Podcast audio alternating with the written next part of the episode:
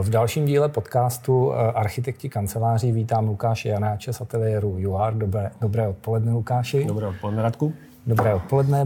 My si budeme povídat nejen o vašem aktuálním projektu pro firmu Siemens. Vy jste navrhovali tady v Praze pro jejich centrálu více než 20 000 metrů kancelářských ploch. Mě by zajímalo, jak tenhle ten projekt vznikl a jakým způsobem jste k němu přistoupili. Projekt Siemens. Projekt Siemens běží už dva roky téměř a ještě nějakou chvilku poběží. Je to 20 000 metrů čtverečních, což je rekonstrukce za provozu, což je slušná porce. A k projektu jsme se dostali přes výběrové řízení, přes tender. A to, že nás vůbec někdo pozval do výběrového řízení, to si myslím, že je otázka reference. Mm. A reference, myslím, že to byla firma MSD, pro kterou jsme dělali několik návrhů nebo několik projektů, dohromady 12 000 metrů čtverečních v Praze na Smíchově.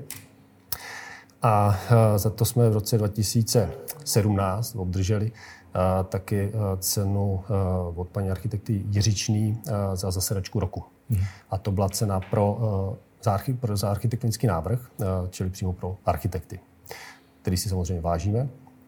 A to si myslíme, že byla jedna z důležitých věcí, no, momentů, který vůbec nám otevřeli dveře do. A rozhodli o tom, že jste Siemens dělali. Přesně tak. Kdybyste měl ten projekt popsat, co pro něj bylo charakteristické? Pro projekt Siemens ta velikost a ty okolnosti, že to je za provozu. Hmm. Vůbec načtení klienta. Klient, je to 2000 lidí, 2000 zaměstnanců a je to dalších zhruba 15 oddělení, ale je to z 15 dalších klientů. Hmm. Každá, každý to oddělení je vlastně téměř samostatná firma se svojí strukturou. Takže v nějakým relativně krátkém čase zareagovat na tuhle na porci uh, požadavků a ve stávajícím prostoru a ve stávajícím budgetu, uh, který byl daný, uspokojit potřebu toho uživatele, tak, aby byla nadčasová, protože je firma s dlouhou tradicí a chtěla by tady ještě dlouho být tak je potřeba navrhovat tak, aby ten design nezestárl, aby vydržel, hmm. aby byl funkční. Hmm. Vy jste navrhovali za pochodu, nebo říkal jste, že se vlastně ten prostor proměňoval během fungování té firmy. Kdybyste popsal ten stav, do kterého jste přišli a stav, který jste navrhli, v čem byl ten zásadní posun? A ten zásadní posun, ta kancelář byla 10 let používaná a klient fungoval v buňkových kancelářích. Hmm. Po dvou, po šesti, po desíti. A požadavek byl to víc otevřít, anebo reagovat na soudobé trendy, udělat kancelář moderní. Co to znamená? A je to eh, s tím vývojem, který je neustálý na trhu kanceláří. A jde o to, eh, že se změnila vůbec, eh, jako nebo změnil se charakter práce. A dřív to bylo, řekněme, deset let zpátky, o stolním počítači, o tlačítkovém telefonu. Dneska je to o notebooku a o dotykovém telefonu. A teď eh, je, proč se to tak stalo? Protože dřív, můj pohled je, eh, že to bylo o zpracovávání dat, který vzal ohromnou část eh, toho pracovního času a méně ho zůstalo na komunikaci a dneska hmm. se to otáčí, protože automatizace zpracování dat a víc času zůstává na komunikaci, což se odráží v tom, že máme například dnes 12 typů různých meetingových prostor. Od zcela uzavřených po otevřených, otevřených, formálních, neformálních. Počítali jsme to 12. Typo, Ale typologicky, typologicky je v kancelářích Siemensu 12. V moderních kancelářích obecně. Mm-hmm. Díváme-li se napříč trhem, když se díváme i na naše projekty, na konkurenční projekty, tak je to tam patrné. Mm-hmm. Lidi chtějí různé formy komunikace, různé prostory pro různou formu komunikace. Je to přirozené. Mm-hmm. A zatímco pracovní prostředí má stále ty dva. Je to buď to dedikované místo, kde sedím, anebo eh, to sdílené místo. Přijde na to, eh, jestli jsem rychlejší ráno a dostanu. A zároveň je to dané i typem práce. Pro určitý typ práce je šérované místo asi nevhodné. Ne? To je... A, přijde na to. Hmm. A, ona ta práce se nedělá celý den, celý týden stejná. Hmm. Teda výjima třeba účetních. Hmm. A, ty to mají podstatně danější, ale jsou různé oddělení a různé fáze eh, toho procesu eh, pracovního. Eh, ten zaměstnanec nesedí z pravidla, nebo vezmeme-li IT firmu, tak on nesedí celý den za stolem a nepíše kód. On má ráno nějaký úvodní meeting, kde s tím týmem si popovídá 10-20 minut, poví si, co je novýho, co bylo, co bude. Dopoledne má potom nějakou třeba tvůrčí práci, má tam nějakou komunikaci, po obědové pauze uh, má potom třeba čas na soustředěnou práci. Mm-hmm. Proměňuje se to. On vlastně na svý židli sedí 30-40% času a pak uh, se Někde pohybuje přechází, po pohybuje se. Přesně tak. Uh, z toho vychází i vaše typologie kancelářského prostoru, kdy vy vlastně máte čtyři typy prostoru, veřejný a soukromý. Je to nějakým způsobem navázané na typ práce a na komunikaci toho týmu v rámci té budovy. A když my navrhujeme kanceláře, tak se na ně díváme, nebo hledali jsme, eh, snažíme se najít paralely, eh, aby fungovaly. A my víme, že lidi nemají rádi open space. A otevřený prostor, halovou kancelář, prostě něco, co je velikýho. A to se pro nějakou soustředěnou nebo nějaký ty práce zcela úplně nehodí. Já osobně open space vnímám jako něco, co, je, eh, co, je, co jsou šasy. Jo? To je, tomu chybí vlastně ta kancelář. To je něco, kde začínám teprve, ne to, co je hotové. A my se snažíme mm, poslouchat toho uh, uživatele, on sám si řekne, co potřebuje. Uh, on tohle nemá rád, necítí se tam dobře, sám nemusí vědět přesně proč, uh, mm-hmm. to ne, ale ví, že to tak je. Uh, a když vezmeme tu paralelu, uh, která nám vychází velmi dobře s městem, s fungujícím městem, uh, který, to je staletí, tisíciletí zakódovaný uh, schéma, a všichni si dokážeme vybavit část města, která je nám milá. Když se podíváme na Prahu, tak víte, kde se vám líbí, kde to je fajn. A, a jsou části, čtvrti, kde víte, že to nefunguje. Je Nemusíte to o nějaké energii nebo genioloci nebo Je to tak, hmm. ale na to nemusí být člověk expert, aby to poznal. Hmm. To prostě cítíte. Přijdete a víte, jako teplo a zima. A to samé v kancelářích. A když se podíváme na město, tak sociologicky je rozdělený ten prostor na čtyř základních skupin. Na veřejný, poloveřejný, polosoukromý a soukromý. Hmm. A veřejný je ulice, náměstí, poloveřejný je prostor před vaším bytovým domem, před zahrádka, polosoukromý je chodba v bytovém domě a soukromý je váš byt. Mm-hmm. Tyhle ty paralely jsme hledali v kancelářích, protože když fungují ve městě, jako v prostoru, tak v kancelářích, což když vezmeme, že kancelář pro 2000 lidí, to už je jako dost velký, velká to je obec. větší vesnice. No to je větší vesnice. A, a tak to jsme tam často nenašli. Mm-hmm. A myslíme si, zkušenost nám dává, že to je ten důvod, proč to nemusí fungovat tak, jak by mělo. Mm-hmm. A při tom návrhu se snažíme tedy vycházet ze schématu města, kde je potřeba mít nějaký centrum, aby ty lidi věděli, kde je střed, kde je náměstí a odkud se to dál rozbíhá. Mm-hmm. Ty funkce na náměstí, minimálně to, že se lidi potkají, může tam být hluk, no a v kancelářích tam dostanou kafe. Mm-hmm můžou tam udělat meeting celofiremní, něco se tam dozví. A pak jsou ty ulice, ty koridory, které jdou do těch čtvrtí, kde chcete, aby byl větší a větší klid a můžete mít na konci tu soustředěnou práci. Někde na konci je ten můj privátní prostor. Na konci je ten váš uh, prostor pracovní, kdy uh, vnímáme uh, pracovní stůl mm-hmm. jako polosoukromý prostor. Mm-hmm. A ten úplně soukromý? Ten úplně soukromý, uh, to je pro nás phone booth například. Mm-hmm nebo focus room, kde se můžete soustředit. Můžete vyřídit telefon, eh, který nemůžete říct za pracovním stolem. Mm. Klasicky, eh, když se vás maminka ptá, jestli jste snědl oběd, co jste si přivezl z víkendu. Tak nechcete, Takže aby to slyšeli kolegové. Je to takový žrantní. Mm. Ale jinak například nějaký důvěrný obchodní jednání. Mm. A, a tyhle ty prostory, eh, když se podíváme v kancelářích, tak v tom open spaceu, tak chyběly to dělení na poloveřejný a polosoukromý. Chybělo tam dělení eh, na tu před zahrádku, před domem, a na to, co už je za dveřma eh, v hmm. tom domě, na té chodbě, kde přece jenom, když někoho potkáte, koho neznáte, tak už jste ostražitý. Ruší vás to. Eh, nemáte ten komfort. A tak jsme se snažili v tom koridoru, který vede do kanceláří a spojuje jednotlivé části, vytvořit to oddělení poloveřejného a polosoukromého. Mm-hmm. Prostě jsme ten koridor vzali a rozdělili vizuálně, mm-hmm. například skleněnou zástěnou, nebo lamelovou stěnou, nebo nábytkovou stěnou. A tím jsme vytvořili koridor hlavní, to je ten, to je ten komunikační. Pokud má chodí všichni okolo, a potřebují projít tou kanceláří a ten polo soukromý, který je součástí toho týmu. Mm-hmm. Když už se někdo objeví v tom polosoukromém uh, prostoru, tak už jde za někým z toho týmu. Uh, tohle to dělení uh, nám potom dokáže vytvořit větší komfort pro toho, uh, kdo sedí za tím stolem, mm-hmm. aby se necítil tak na odstřel. Jo? Mm-hmm. Je tak jako na ráně, uh, na ráně té komunikace. To znamená, sedí někde v open spaceu, okolo něj proudí nějaký lidi a ztrácí pocit soukromí nebo nějakého jako bezpečí. Ono tam nemá. Ono tam nemá. Takže snaha je vytvořit to.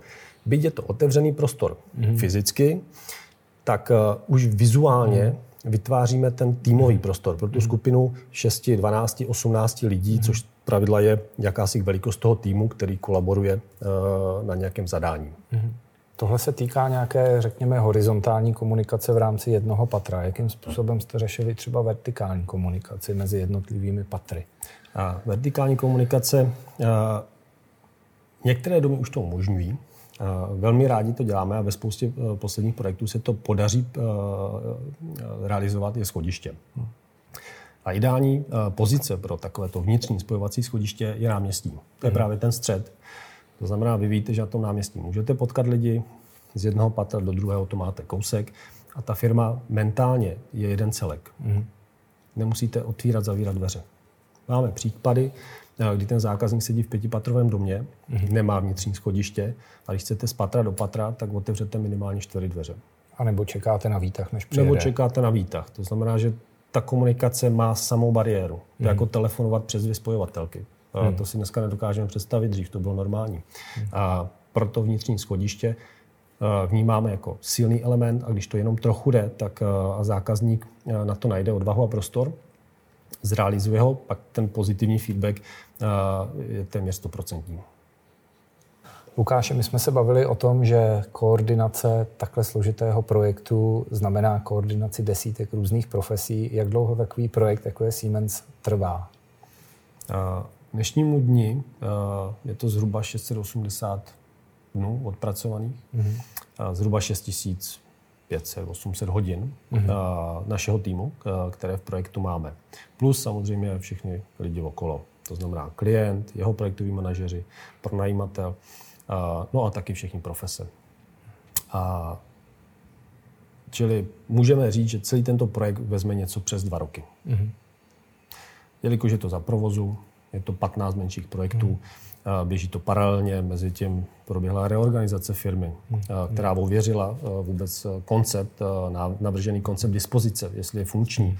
Potvrdilo se, že ano, protože jsme zjistili, že ať si sednou jakýkoliv týmy kdekoliv, tak jim to funguje. A zároveň teda proběhla, proběhla teď věc ohledně covidu a, a projekt běží dál. Mm-hmm. Typický kancelářský projekt, který má několik tisíc metrů, trvá jak dlouho připravit pro vás jako architekta až po, řekněme, realizaci? Standardní eh, doba eh, projektu, řekněme, 4000 metrů, ale pokud jestli je to 2000 metrů, ono už je to, nebo 1000, je to celkem jedno, je 9 měsíců. Mm-hmm. Typický příklad, teď máme eh, projekt, kde jsme začali v lednu, v září se klient, na začátku mm-hmm. září se bude stěhovat. Mm-hmm. Já se vás záměrně ptám na takhle přesná data a tlačím vás do toho, abyste mi řekli, jak dlouho to trvá. Protože vím, že eh, datová analytika je eh, vaše silná stránka, baví vás a že jste dokonce připravili aplikaci, která nějakým způsobem eh, řízení projektů a řízení výstavby kanceláří řeší. Můžete mi o tom říct něco bližšího? Tak uh, odhledně té aplikace snažíme se. Je to, je to jakási evoluce a je to to, co vnímáme, že se děje s celýma kancelářema. To znamená ten přesun od toho zpracovávání dat manuálního po tu automatizaci a věnování času na komunikaci. Máme za sebou několik desítek projektů. Jsou to 100 000 metrů čtverečních a zároveň v Český, no, v Praze je to několik milionů čtverečních kanceláří, když vezmeme práci všech architektů a projektantů. To se bavíme o objemu trhu. O objemu trhu. A, a to je spousta užitečných dat, takové ty big data, na základě kterých dokážeme predikovat průběh různého typu projektu. Jsou mm-hmm. tam nějaký společný jmenovatele, takže dokážeme říct, že na začátku, když má klient nějaké požadavky, tak to bude takovýchhle fázích, v takovýmhle čase a zhruba od do ve financích. To jsou informace, které ten klient, protože zpravidla to není profesionál nastavení kanceláří, není to developer, je to někdo, kdo se s tím potká jednou za pět let nebo za deset let a potřebuje ty informace na, nasát nebo vstřebat velmi rychle. A je z toho překvapen, protože... Je překvapen čím? rozpočtem. tou rychlostí a samozřejmě rozpočtem, protože my jsme schopni, eh, jak říkáme, že jsme schopni utratit hmm. v krátkém čase jakýkoliv množství peněz. Vemte, že kancelář 4000 metrů bude stát od 50 do 100 milionů. Záleží na standardu. Záleží na standardu, eh, v, jaký, eh, v jakým designu se to provede, jaký má klient požadavky. Což jsou vlastně a obrovské peníze. To jsou obrovské peníze. Pro srovnání děláme bytový projekt, kde za pět let, který taky za 60 milionů, a za pět let jsme se dostali do územního rozhodnutí, že ho budeme mít téměř vydáno. A před námi je stavební povolení, projekt pro realizaci a realizace. Takže dalších několik let intenzivní práce. dalších pět let, hmm. to je za deset let. Zatímco v kancelářích za deset let je to už jednou nebo dvakrát předělané. Hmm. A zpátky k té akce. A zpátky k té akce. My jsme eh, vzali data, které máme z těch projektů a snažíme si je, eh, a díky té aplikaci eh, v řádech minut dokážeme klientovi předložit informace, které on potřebuje, aby vůbec se s tím projektem zžil. To znamená, že v nějakém čase nějaké procesy za nějaký peníze a on si může obratem řídit ten budget, to zásadní, jestli je to dost, nebo potřebuje víc, no míň, tak aby my jsme dokázali podle toho projektovat. Jedna z nejsložitějších situací je vyprojektovat velmi pěkný design, za čtyři měsíce zjistit, že je to přes rozpočet a musit ho změnit. Mm-hmm. A pak už máte na to dodělání pořád jenom ty čtyři měsíce. To znamená, všichni jsou napětí, to napětí není dobrý pro žádný projekt. Mm-hmm. Proto je dobré ty citlivé, což jsou finance, jsou citlivé informace, odkomunikovat co nejdřív. Mm-hmm. Uh, vůbec nezáleží na tom, jestli ten projekt bude levnější nebo dražší. To je prostě danost, kterou ten klient má. Jde jenom o to, se s ním se žít, seznámit co nejdřív. A podle toho se zařídit a projekt podle toho navrhnout. Mhm. Eh, kde do té aplikace sbíráte data? To jsou data z vašich projektů, které vaše kancelář UR uh, eh, zpracovávala? Nebo... Převážně jsou to data z našich projektů. Uh, myslím si, že ale budou velmi obdobná jako z ostatních projektů podobného charakteru. Mm-hmm. Není to samozřejmě jenom o financích, eh, není to jenom o tom čase, ale je to taky o komfortu. Mm-hmm. Například máme koeficient eh, počtu židlí na zaměstnance. Mm-hmm. V našich projektech se snažíme navrhovat rovnou dvě židle na jednoho zaměstnance. Proč? Jedna židle je ta, na které sedím za pracovním stolem, v lépe případě ta moje, a druhá židle je rozmístěná po kanceláři, protože buď ji mám v zasedačce, nebo ji mám v informální meeting space, nebo ji mám v kuchynce, nebo kdekoliv jinde. A tím pádem eh, dokážeme zaručit, že není problém s dostatkem jednacích prostor. Mm-hmm. Ta kancelář tím pádem okamžitě nabízí uh, nějaký ten poměr sdílených pracovišť. Nestane se, že by bylo málo místa. Kancelář je tím pádem připravená na, na nějaký růst, když je potřeba. Může být mhm. dočasný, může být trvalý. A je to o flexibilitě. To znamená, ten zaměstnanec má víc možností osazení kanceláře tak, jak během dne ji přirozeně používá. A nemyslíte, Lukáši, že ten trend bude uh, obrácený v souvislosti se situací ve světě, že naopak se ta prostorová velkorysost a materiálová velkorysost bude nějakým způsobem redukovat, že firmy budou v současné situaci uh, obezřetnější a možná i opatrnější? Uh, to nám ukáže čas. Samozřejmě. Uh, je to věc vývoje. Hmm. Samozřejmě to, co se stalo teď na trhu eh, v souvislosti s covidem, je silný impuls. Hmm. Eh, ale těch impulzů v posledních 10-20 letech no, bylo podstatně eh, víc. Není to to jediné. Je to něco, na co budeme reagovat. Všichni na to budeme reagovat. To se stane samo. Potřeba lidí jít do kanceláře. Zjišťujeme, že všichni můžou pracovat z domu, nebo většina lidí kancelářským prostředí může pracovat z domu. Ale dlouhodobě, tak jak to může si člověk uh, vidět i na sobě, to není úplně udržitelné. Těší se hmm. do kanceláře, je to něco, je to variabilita. Je hmm. to uh, něco jako každý den jí stejný řízek. role prostoru. Hmm. Uh, chcete mít variabilitu, chcete hmm. mít pestrost. A přece jenom pro ten výkon, pro soustředění, pro nápady je ta kancelář důležité místo.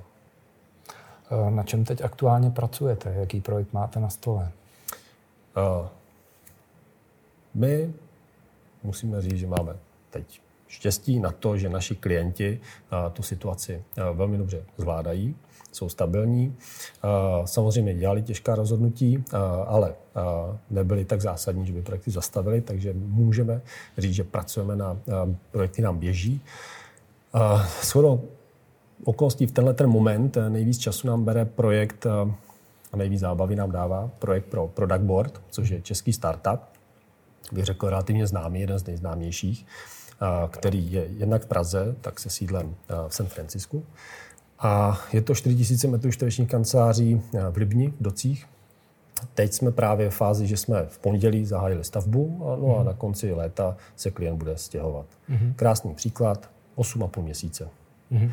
Čím je tenhle projekt charakteristický?